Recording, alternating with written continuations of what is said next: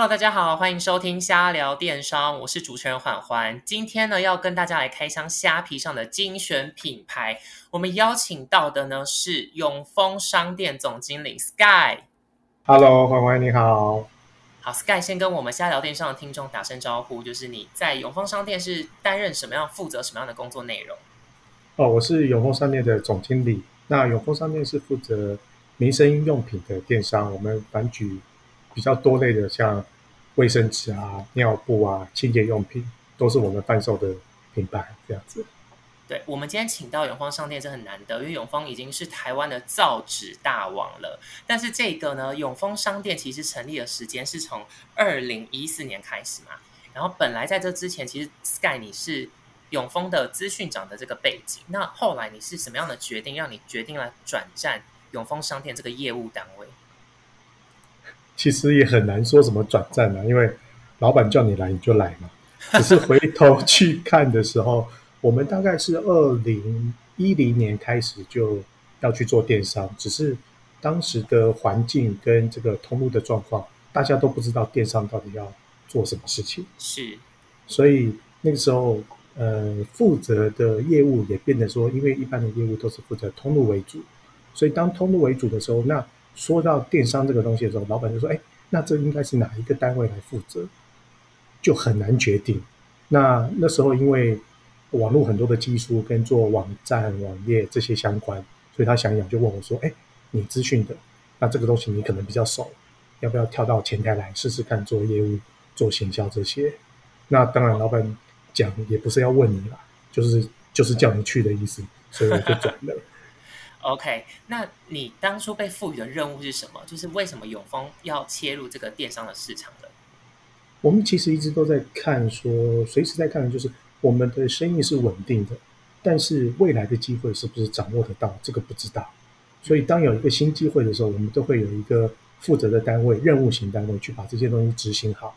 当执行好的时候，带到一个比较稳定的立场的时候，就再回归到实际的这个原本的业务的单位去。所以有一个算是这个都是比较新事业单位的概念去做这件事情的。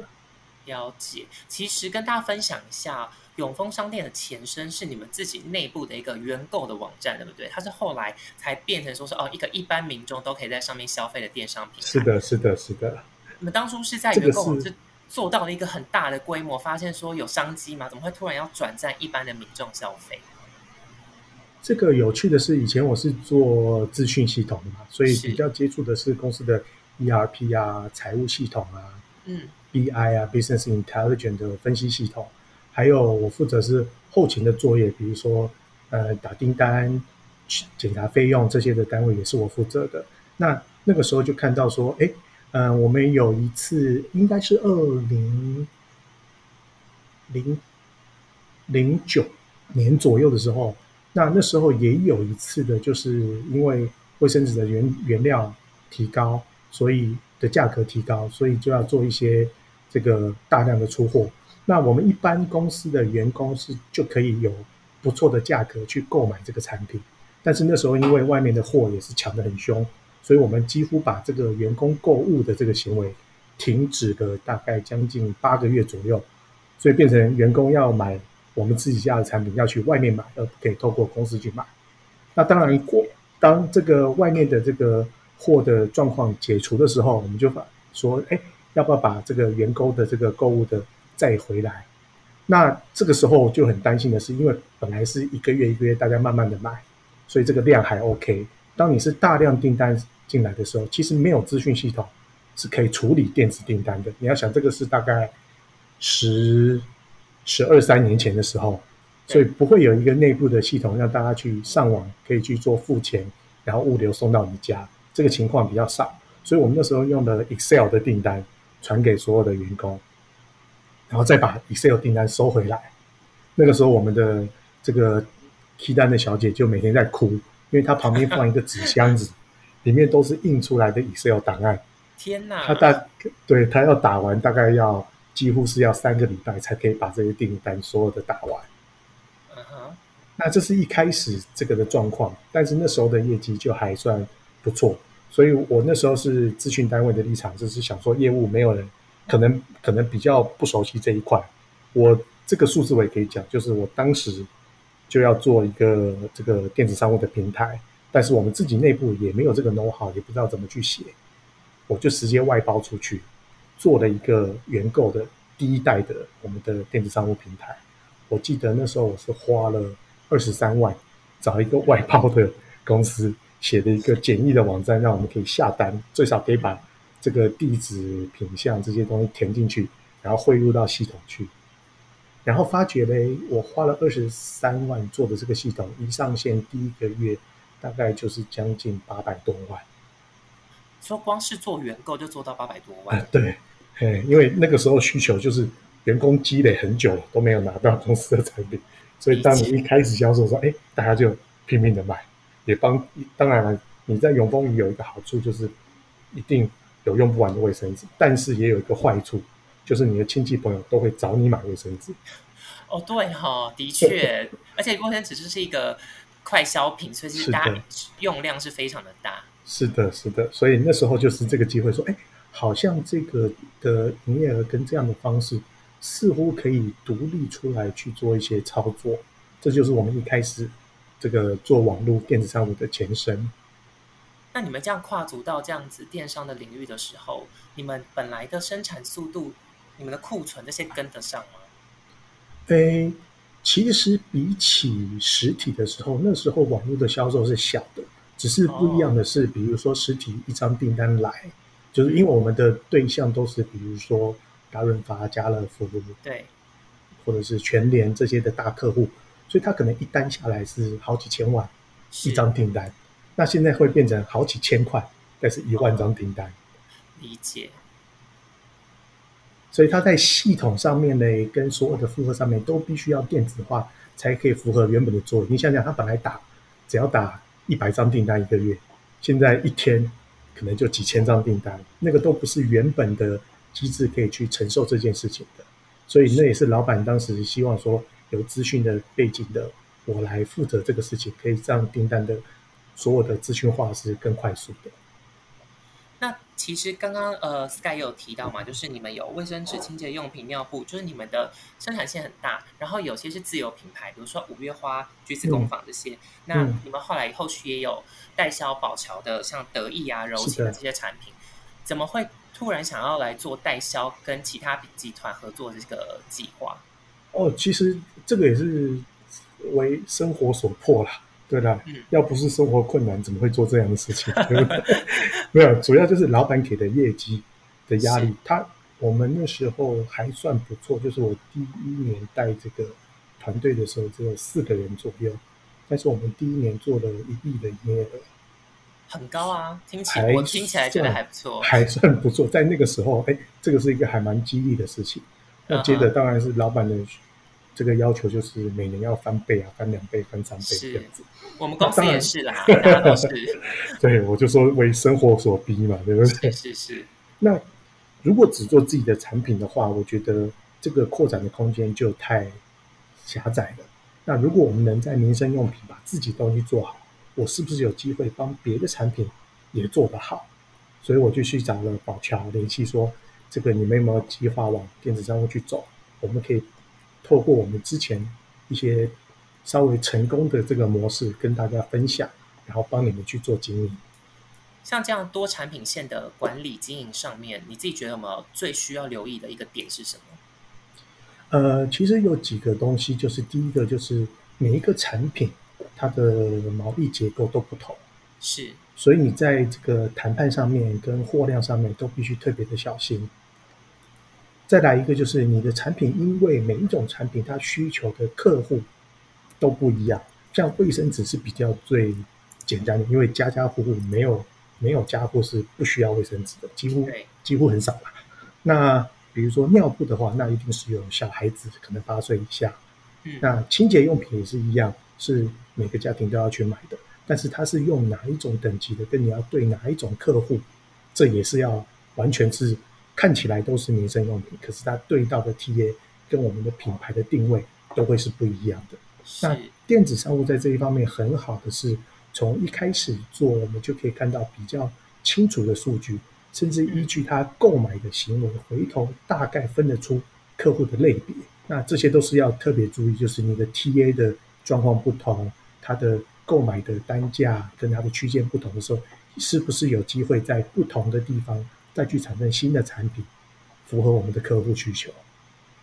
所以第一点，刚 Sky 提到的比较像是盈利上面的分析；第二点比较像是消费者的需求洞察。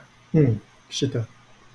OK，那其实我看到一篇报道，四年前的二零一七年的报道啊，当时是写说你们在自家，因为永丰商店有自己的官网啦，自己的官网的流量其实有到高达三分之一，但其实你们现在应该已经跟应该有超过二十家平台合作了吧？对，是的。那这样子的比例上有没有改变？就是平台在你们永丰商店扮演的角色是什么？电商平台？这个这个现现在当然是有所改变，因为早期在比如说 FB 盛行的时候，嗯，确实在网络上的行销资源投入有一些流量红利在，对，所以你自己来做的时候是划算的，是。但是你慢慢的走，你就会看到这个这个在行销投资上面的变化。那怎么让这个行销投资对我们来说是最带来最大的效益？所以我们就加深了跟各平台的合作。那你刚刚讲，我们之前大概占三分之一左右，现在大概自己的网站可能占十分之一左右，因为我们把外部的联系都加大了，是包含虾皮啊，我们每年都是这个大概应该都是两三倍成长的，对对。那虾皮在这么多的平台里面扮演的角色是什么？你觉得虾皮跟别的平台不一样的地方？呃，虾皮的流量对我们来说是最宝贵的。第一个，它的行动这一块吗？对，行动这一块，而且客户也是属于比较年轻的。也就是说，我可以做我原有的客户，但是我原有的客户他逐渐随着年龄变大的时候，那年轻的客户我要怎么去接触？这一部分就在虾皮帮我们补强了很大的品牌的知名度。理解。那现在网购的销量已经比实体高了吗？还是实体通路还是？呃，不会的，不会的。当然，我台湾的还是某个部分还是实体为主。我们消费习惯的问题吧。是的，是的。嗯。因为卖场这些大卖场的数量还是很多，然后这个方便性也不算太低，然后还有这个这个。这个超商的部分都可以买得到，所以网络上就是对于不同的族群，就是他会网购，慢慢习惯网购的族群，在这样的产品，他可以不用去实体这么辛苦的搬运，而且一次可能是量比较大的，你后面就不用担心说家里缺这个东西的状况。所以这个这个的状况在这两年其实算是提高的非常多，因为实体可能没办法去这么方便的购买，所以网络的成长也是比较快速的。理解。那永丰有现阶段有特别想加强网购或实体吗？还是其实就是两边都抓？诶，呃，对我们来说，我们的产品是民生用品，所以很重要的一个我们叫做市场的渗透率。嗯，市场的渗透率就是说，你在你如果有一百家商店，我们希望这一百个地方都有看得到我们的产品，那对我的品牌知名度跟对消费者购买上的方便性是提高的，所以。只要有新兴的方式、新兴的状况，比如说像这个虾皮的直播，我们也是最早合作的，是，因为这又是不同的沟通方式跟不同的客群再去做购买。那其实我蛮好奇，因为网购大概可以做的行销手法，我们算是蛮熟悉。但因为像虾皮，我们没有实体嘛，那实体的话，这样的行销布局会跟线上做的重点差在哪边？其实就是这个频率的不同。嗯，你呃，一般来说，在实体来说，你要去提一个档档期或者是案型，因为他们也要印这个实体的 DM，还要去做一些前置的作业，改价格或者是设定排好档期，这个大概都要三个月之前去排好。那网络的话，可能是三天前，所以以往你是做一个很时辰，对实实体的时辰要往前抓非常多。对，是的，而且他定了就定了。你也没办法动。那网络的话，我们可以根据销售的状况跟实际的状况，随时去做一个变更。所以档期可能三天前或者是一个礼拜前排好，但是到当时发生的时候，也可以根据各种的数据去做不同的形象的变化或产品的替换。OK，那刚刚我稍早提到，就是永丰是造纸大王嘛。那其实现在大家应该蛮多人很习惯，每一次网购卫生纸就是一箱一箱的来。然后这个其实这件事情应该是永丰首创箱购卫生纸的吧？对，这个也是有趣的时候，这个也是十几年前的事情。因为当时，诶，某 Y 加 P 加他们那时候虾皮还没还没有还没有出来。还没有进来台湾，我们还是个小幼苗，在东南亚。那时候他们在谈的时候，因为我算了一下，其实卫生纸到府的最成本最重的就是运费。嗯，所以如果以一般市面上购买的一体一体的习惯，这个的话运费是不足以 cover 这个产品的。那当时我们在提说我只卖箱购的时候，其实是受到很大的压力，说。没有人买一箱卫生纸，大家记得是反对的吗？对你，你要想现在的话，可能大家习惯箱卫生纸是一箱一箱买，可是，在以前的状况是一袋一袋买，甚至一包一包买，这个状况比较多，没有人买过一箱。好像是哎，像想起来以前爸妈在买卫生纸，对，就是一串买一箱就一串，对。更早一点，可能是车子有那种卖卫生纸的车子开到你家门口，然后你就买。买一串付一百块，类似这样子。这个我没有体验过啊，我今年才十八岁。对，所以那时候我们提出这样的事情的时候，其实他们是比较不能接受的。但是对我们来说，第一个又不得不这样的压力，因为运费太贵；第二个，对我来说，既然服务到客户了，我们就一次多一点货过去，对我们来说，后面的资源也不用这么的累，一批一批去订，一袋一个礼拜出五次，这太累了。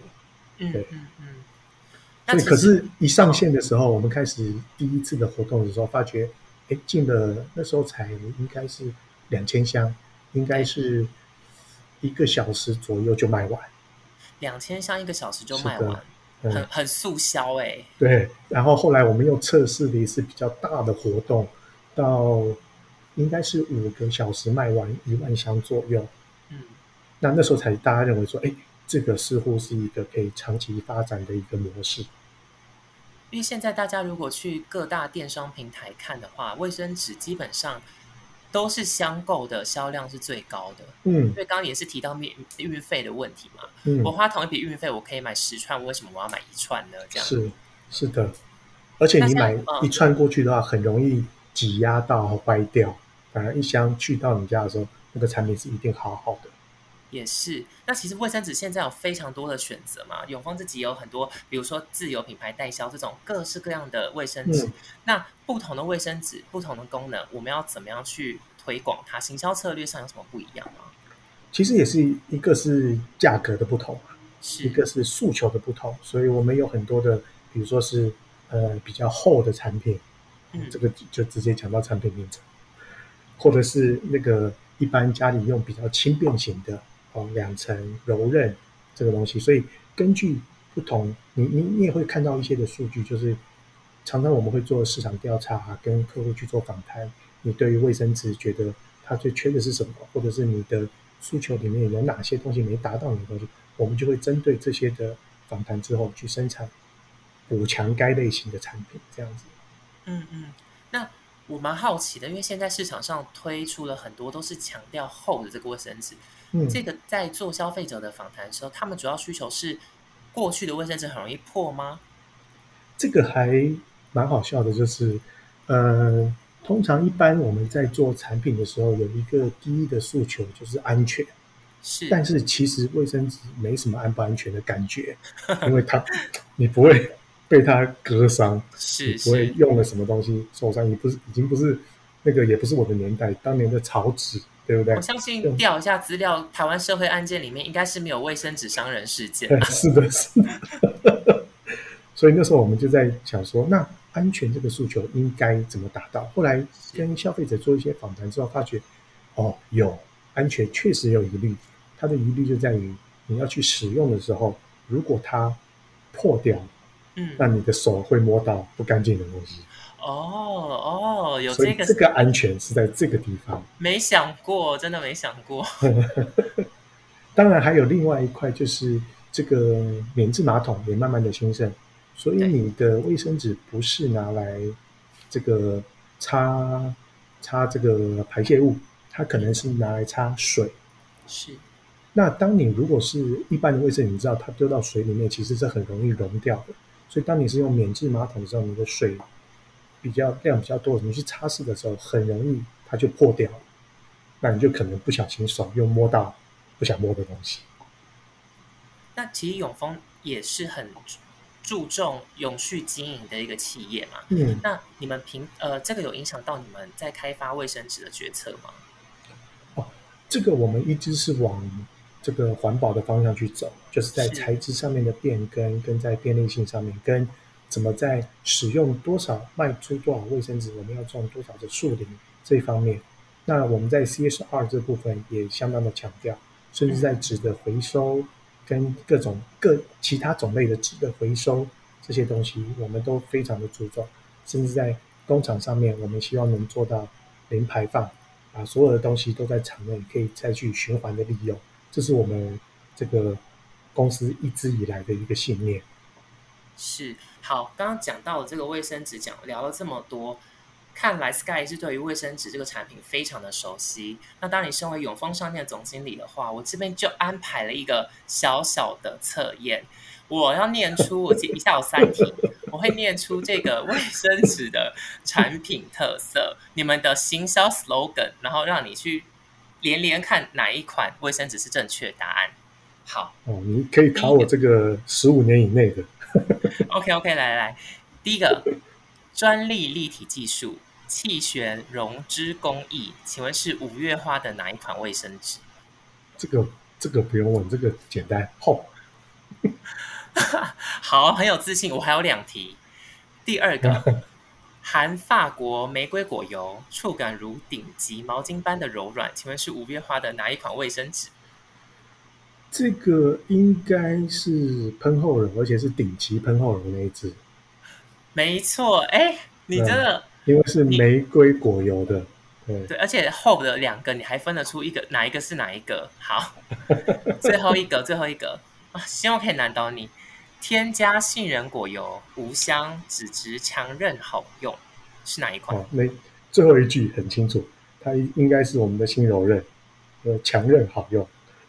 我们的气化，这个下一次题目 可以选难一点的吗？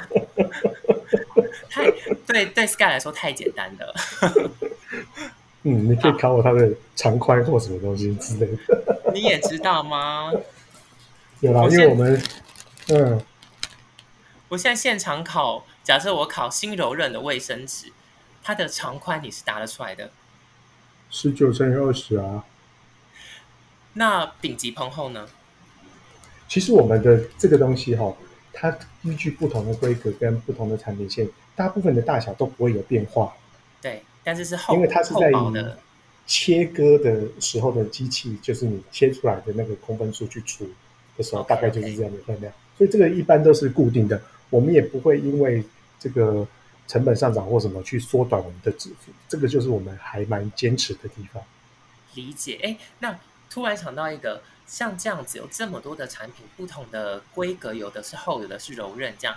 那这个东西在开发出来的时候送到公司，你们是会有一个卫生纸体验员的角色吗？我们在确保它很舒服。对，我们工厂中本身就有一个很严谨的研发中心，是。那他们会去测，有机器去测量每一个纸的横向的这个拉力、扯力可以承受多少。它都是很科学的研究的方式，它不是只是生产而已。所以每一个每一次出来产品都会去测试，再拿到公司这边来给大家去做使用，摸摸触感，甚至是盲测。哦，盲测就是说放了各种的品牌，但是你看不到它是哪一只，怎么样可以摸出来哪一只是我们自己的，跟这一只它的差异是什么？我们常常都会做这样的事情。其实卫生纸真的是。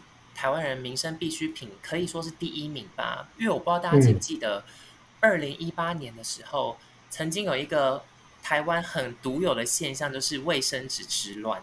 就这件事情上遍了新闻，每天大家都在抢卫生纸，不管是网购实体，只要能够买到一串，就是一件很难得的事情。这个卫生纸之乱当初有没有造成永丰商店有没有什么正负面的影响？然后你们有什么应对的措施吗？这个当时在台湾是很特殊的，可是现在看起来好像每一个国家都发生这样的事情。对，因为疫情的关系啦。对，那在二零一八年的时候，你说正面跟负面，当然啦，这个正面的就是对我们的产品大家的信任度跟熟悉度也有抢购，当然业绩是好的，对不对？但是负面的话，其实卫生纸的生产是这样，它是延续性不断的生产，现在可能要用比较专有名词叫做滚动式生产，是，就是它。它的生产的产能不会是大量。假设台湾所有人用的卫生纸，你除以三百六十五天的话，那差不多那个就是一天可以生产的量。所以，当你全部的人都来买卫生纸的时候，集中在一天要去做购买，那个产能产量确实没有那么快。是。所以那时候我们也一直在宣导的就是，其实不需要囤货，因为我们的备料备货都是足够的，并不需要担心这件事情。也很感谢跟政府这边一起的合作，说这个东西其实是没有缺，只是大家的需求忽然去买，所以会造成这样的状况。真的很难得，就是生产的厂商还要出来说，先不要，先不要来，大家给我们一点时间生产。很多东西是这样嘛，尤其是民生用品，我们都是以每天的生产累积起来，它一年的量就是台湾的使用量，不大可能有人生产。一批，然后三百六十生产完放在那边，然后分三百六十五天再去卖。是。那我们一般的消费者怎么会怎有办法预测，或者是有没有什么迹象可以告诉我们说，哎，可能比如市场上疫情啊这些的影响，即将又有一波囤货潮嘛？因为囤货其实是会影响到产品的市场价格的。消费者有办法观测到这件事情吗？呃，我觉得这个在台湾现在应该不大需要再观测了，因为已经有太丰富的经验，经过好几次的卫生纸之乱，我们也不断的呼吁，政府也呼吁，就是并没有断货或者是缺货的这个疑虑的时候，其实现在的消费者原则上应该不需要囤这么大量的货了，它都是一个慌张的心态，然后带动它哎去好像。既然去了卖场要买一些东西，一定要买一袋卫生纸，所以这个的这个的状况，我觉得后面应该会比较不容易发生。对啊，理解。有一题我想问的是，因为在呃虾皮商城上面，我们有聊聊的功能嘛？那永丰商店这边常常收到消费者的提问，因为卫生纸好像我们会觉得，哎，我自己啦，经验就是，我就挑一个我常常信赖的品牌，像我家里现在是用五月花。我觉得挑一个我常用，我基本上就不太会改了，除非有一个便超级便宜的卫生纸，我可能会去买买看。但通常做到超级便宜的话，其实品质上是会有一点打折。那我不知道大家通常在聊聊上面是会问你们厂商什么样的问题？其实呃，当然第一个虾皮的客客人都有的时候很可爱，就是一下完单就马上来聊聊问说什么时候出货，这是我们还蛮常遇到的，这是第一个。当然，第二个就是他会问说：“那你们档期是什么时间？”那我这边也可以说一下。对对对对对，因为我们也说，在跟虾皮的合作这么长久以来，我们也很清楚，比如说每个月的十八号都会有个十八档期，然后双双节像十月十号、十一啊、十二，这个都是每个月这必买的时间点。那我们下一次甚至在八月，我们也有个八月二十二号的大档期。这个也大家也可以去在这个时间去做购买。这个活动呢是全馆下杀，呃下 重新来。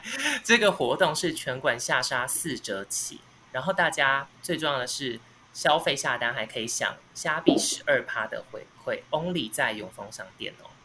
是的，是的，谢谢您。好，那这边有一个观众提问，有三题啦，但是我就选一题，我觉得比较生活化的，可能是跟大家民生大家比较关心的。有人在我们 IG 上问到，家里卫生纸用量非常的凶，有没有什么方法跟习惯可以减少卫生纸用量呢？从你们的角度提出，如果你的产品是比如说厚啊这些的，你的层次很够，大家是不是有办法节省卫生纸用量？要挑什么样的产品？啊，这个就不得不这个。工商时间一下了，因为我们当初的厚的想法也是这个样子，就是很多人说，那我抽两抽不就是厚了吗？其实不是的，它的厚的状况是它，呃，你两抽的时候，你中间在夹层上面其实有一些功法是不同的，然后甚至你的这个中间空气的夹缝是不同的，所以用厚的时候，它是叠在一起的紧密度是最好的，所以它确实可以达到一抽抵两抽的状况。比起你不小心，这个都是习惯了。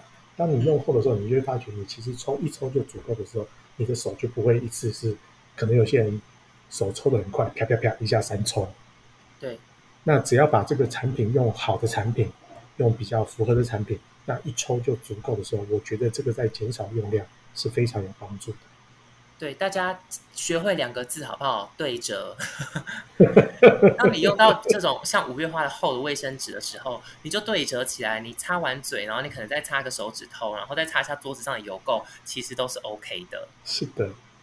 好，那今天问题差不多结束，访谈差不多要到这边。那 Sky 包跟我们分享一下，接下来八月底好像有一个永丰的活动啊，对不对？对，八月二十二号有一个在跟虾皮的大档期。这个希望大家来多多支持我们永丰商店及我们集团的产品，谢谢大家。OK，好，先非常谢谢 Sky 来跟我们解答永丰商店的各种营运的状况，让我们对于卫生纸这个造纸的产业又多了一些了解。好，希望我们继续呢。如果大家想要听更多关于电商啊或行销策略、营运相关的知识，记得订阅我们的瞎聊电商 Podcast 频道。不要忘记，有任何的问题的话，我们常常都会在虾皮的官方 IG，在节目录制之前，我会提问，大家可以上 IG 去现实动态去回答我们，然后我们会收集起来，在节目当中跟来宾做一个解答。好，下一个礼拜呢，我们瞎聊电商，再见，拜拜，拜拜。